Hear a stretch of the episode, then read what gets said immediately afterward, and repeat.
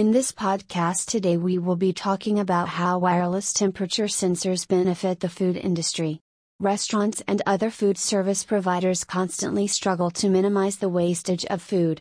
Without understanding the optimal temperature required for each ingredient, they often experience nearly 85% of product loss.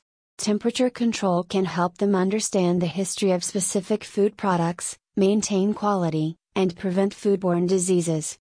The Internet of Things makes it possible for restaurants and food processing companies to use industrial wireless sensors for ensuring food safety.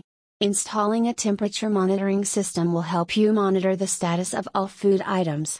You can attach wireless sensors to any transporting or stationary freezer to keep the food at its suitable temperature.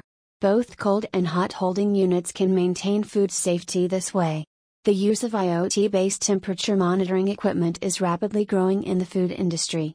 Just like IoT based smart agriculture has several benefits for farmers, Temperature monitoring systems are compulsory for food companies. They are customizable, more scalable than before, can be easily installed, and require minimal maintenance. When you use an automated monitoring system, you can prevent much of the waste.